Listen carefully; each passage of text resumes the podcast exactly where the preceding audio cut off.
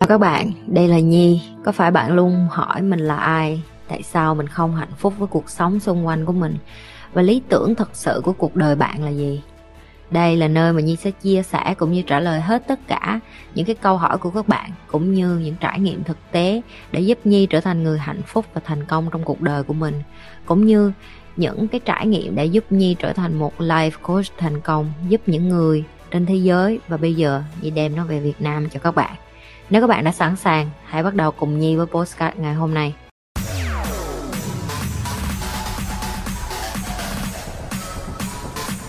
Em rất là sợ đứng giữa đám đông, dường như em thu mình lại một góc, làm sao để tốt hơn ạ? À? Em như bị trầm cảm ấy. Không phải trầm cảm đâu em, ta gọi là introvert hay là extrovert. Introvert có nghĩa là người sống hướng nội, uh, extrovert là người sống hướng ngoại. Ví dụ như chị Nhi là một người hướng ngoại hơn. Hướng ngoại ở đây có nghĩa là em có cái kỹ năng giao tiếp trơn tru hơn, dễ dàng hơn người khác.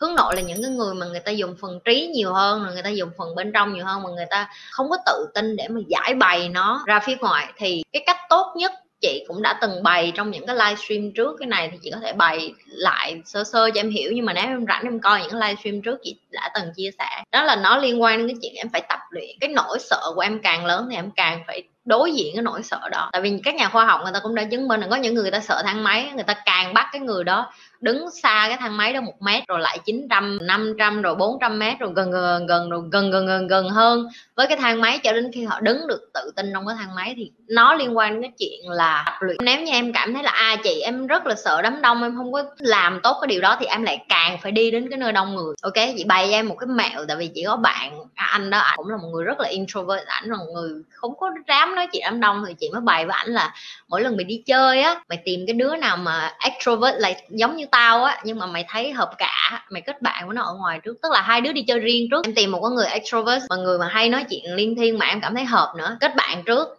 rồi sau đó đi chơi riêng trước. Rồi mỗi lần mà đi tới đám đông em đem theo cái đứa bạn đó, hoặc là đi những cái tụ nhóm này nọ là hai đứa đi chung. Để làm chi? Để em nghe coi nó nói thì sao, rồi em nói theo, em em em học theo, rồi em giao tiếp theo. Tại vì có bạn nó rất là tốt. Và nếu như cái người bạn mà extrovert đó nó hợp, thế nào em cũng có người hợp với em với cái đó. Tại vì chị cũng có những người bạn introvert, người ta rất là thích đi ra đường với chị, mà chị cũng rất là thích đi với những người đó. Tại vì người ta rất là ít nói, nhưng mà người ta làm việc cực kỳ cực kỳ chỉnh chu, cực kỳ nghiêm túc, cực kỳ sắc sảo, cực kỳ kỹ lưỡng. Cực kỳ thích những người introvert. Ok, nhưng mà như chị nói đó, những người introvert rất là ít người thích người extrovert như chị. Thì cũng như em, em sẽ không thích những người, có nhiều người người ta nói nhiều em không có thích, ví dụ như vậy.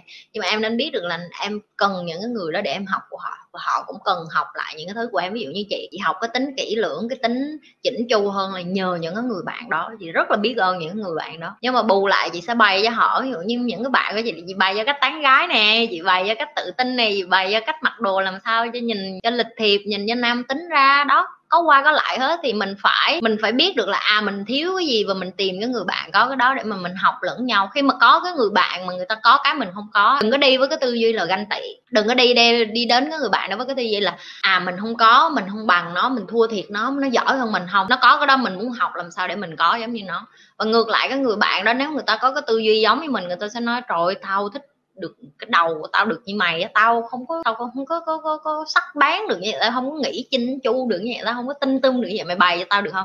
Thì khi mà em ở với một người tích cực và cái người ta có cái em không có, nó sẽ trở thành một cái vũ khí rất là lợi hại. Đó là em học được những cái điểm tốt của họ, họ học được cái điểm tốt của em. Chị ơi, tại sao em yếu đuối? Đầu tiên các bạn phải hiểu được cái từ là yếu đuối và mạnh mẽ nó tạo nên từ cái từ cái gì. Có những cái bạn người ta không hiểu, người ta yếu đuối bởi vì ba mẹ của họ đã tạo nên họ là một cái bù nhìn rơm như vậy rồi mà họ không nhận thức được. Như nói ví dụ, bạn nghĩ một cái đứa trẻ mà lớn lên mà ba mẹ đút ăn rồi đưa đi đón về, rồi không bao giờ đụng tới một cái móng tay, không bao giờ phải vô bếp, không bao giờ phải giặt giũ, không bao giờ phải làm cái gì hết, chỉ có việc đi học, học xong rồi về nhà rồi coi tivi rồi nghỉ rồi chơi điện tử, chơi game rồi xong đi mua sắm. Bạn thấy cái đứa trẻ đó đối với bạn, nó là yếu đuối hay là nó là giỏi? Ok, thì bạn tự suy nghĩ, nghĩ ra rồi. Rồi một cái đứa trẻ mạnh mẽ nó nó xuất phát điểm từ cái gì? Ví dụ như Nhi, Nhi tự nhận Nhi là một người rất là mạnh mẽ. Thì cái lý do tại sao Nhi mạnh mẽ, bởi vì Nhi phải trải qua đủ thứ hết thì nó mới tôi luyện con người mình lên mạnh mẽ được. Thì các bạn hỏi như là chị ơi, tại sao em yếu đuối quá, em không có được như chị? Bởi vì các bạn không có được tôi luyện, các bạn không có được quăng ra ngoài đường, các bạn không, ba mẹ các bạn đã cấm cảm, các bạn trải nghiệm, và chính các bạn dừng bản thân mình ở cái chuyện các bạn sợ. Các bạn nói rồi mình không có muốn ra đường, mình sợ lắm, sợ ở một mình, rồi lỡ không có tiền trả tiền nhà rồi sao, rồi uh, ai giặt đồ cho mình đây, ở nhà còn có máy giặt, rồi uh, phải tự chà toilet hả, thôi không thích đâu, rồi phải tự nấu ăn hả, rồi tiền đâu mà ăn, phải đi làm hả, rồi mệt quá, ngày làm mười mấy tiếng luôn hả, rồi xong chết rồi, rồi thời gian đâu mình chơi Facebook, rồi bấm điện thoại, rồi tiền đâu mua sắm, thôi ở nhà cho khỏe. Ok, trước khi các bạn hỏi mình tại sao các bạn yếu đuối thì Nhi hỏi ngược lại các bạn là các bạn có dám đánh đổi hết tất cả những cái thứ đó để được mạnh mẽ hay không? Tại vì nếu các bạn câu trả lời các bạn là không thì các bạn tự có rồi đó.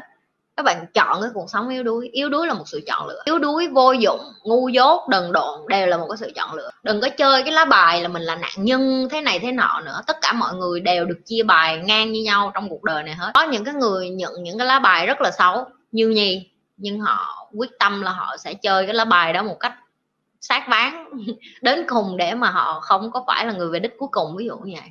Nhưng có những người, người ta thấy người ta được bài mà bài tốt quá luôn rồi, người ta cũng tự tin, người ta không có, người ta thả lỏng, người ta không có chơi hết mình nữa, người ta không có chơi một trăm phần trăm, người ta nghĩ là mình chắc thắng rồi thì người ta sẽ relax hơn, thì những cái người như Nhi sẽ lên. Thì các bạn phải hiểu được cái quy luật của cuộc đời này là ai cũng có cái nỗi khổ riêng hết.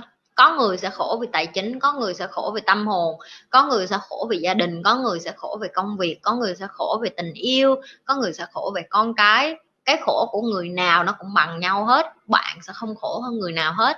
Cho nên là nếu như bạn vẫn còn suy nghĩ là chị ơi em yếu đuối quá thế này thế nọ, thì nếu như bạn không muốn yếu đuối nữa thì làm một cái gì đó khác, tôi luyện bản thân mình. Tại sao thầy tu người ta đi khổ hạnh?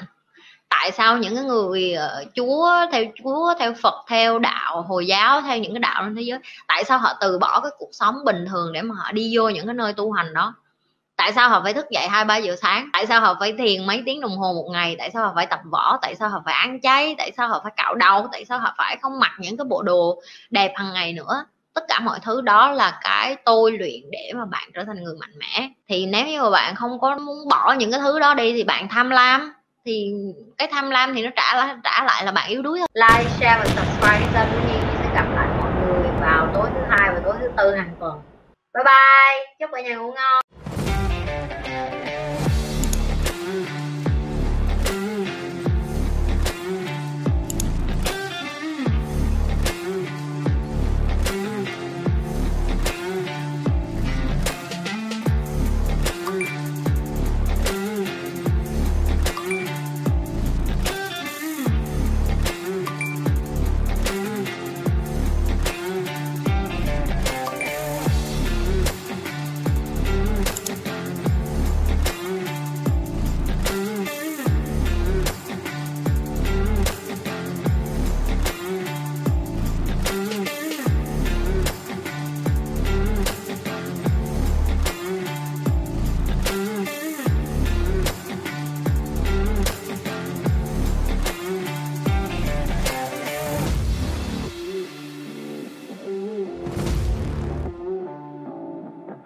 Mm-hmm.